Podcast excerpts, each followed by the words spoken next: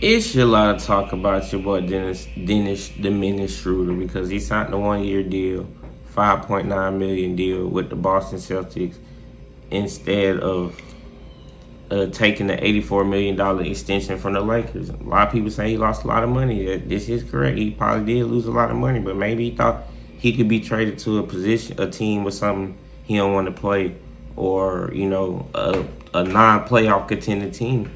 Whereas he signed, you know, a little veteran, you know, type deal.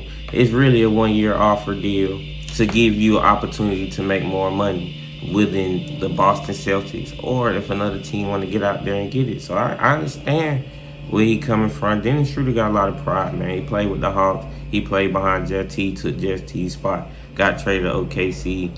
You know, with Russell Westbrook was there with all that. Boom, boom, boom. He got traded again I mean, he didn't get traded. Yeah, he did get traded again to the Lakers.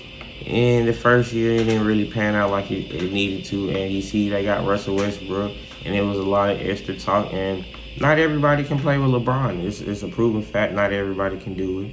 You know, it, it, you have to change your game. You have to be more of an off-ball player. You can't be really too much ball dominant. And Dennis Schroeder is a ball dominant player at times, but maybe with the Boston Celtics, I think he has an opportunity to be the starting point guard. I think he will be the starting point guard. Kemba Walker's not going to be there. I think you either have Marcus Smart at the two, or you're going to have Marcus Smart backing him up. Either way, you know, I think it's a good fit. We still know it's Jayson Tatum, Jaylen Brown team at the end of the day. Really, Jayson Tatum we're gonna say he the one, Jaylen Brown number two, I guess. But they could be one A, one B, two. And then you got Marcus Smart. Then you got Dennis Schroeder who can give you 15, 20, you know, eight assists, whatever. You know, maybe he get his mind right, he get his game back together.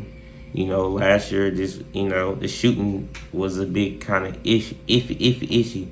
And then, you know, just the the off the court issues and just the stuff he was hearing off the court it was just making it worse. So maybe, you know, a new organization, a new team. Boston Celtics is, you know, they don't have their ups a little ups and downs with players, but they also known to get players back on track. So we'll see what your boy Dennis Diminish sure to do. Hey, he took a bet on himself, man. He got a lot of pride. I can't I can't deny that. I can't hate it, man. He a man. You know, some man do that. They'll take they'll turn down some money and set that pride and set that challenge to show y'all or to show whoever they have to show that they can ball and they're gonna get their money regardless at the end of the day. So hey, we'll see how that play out.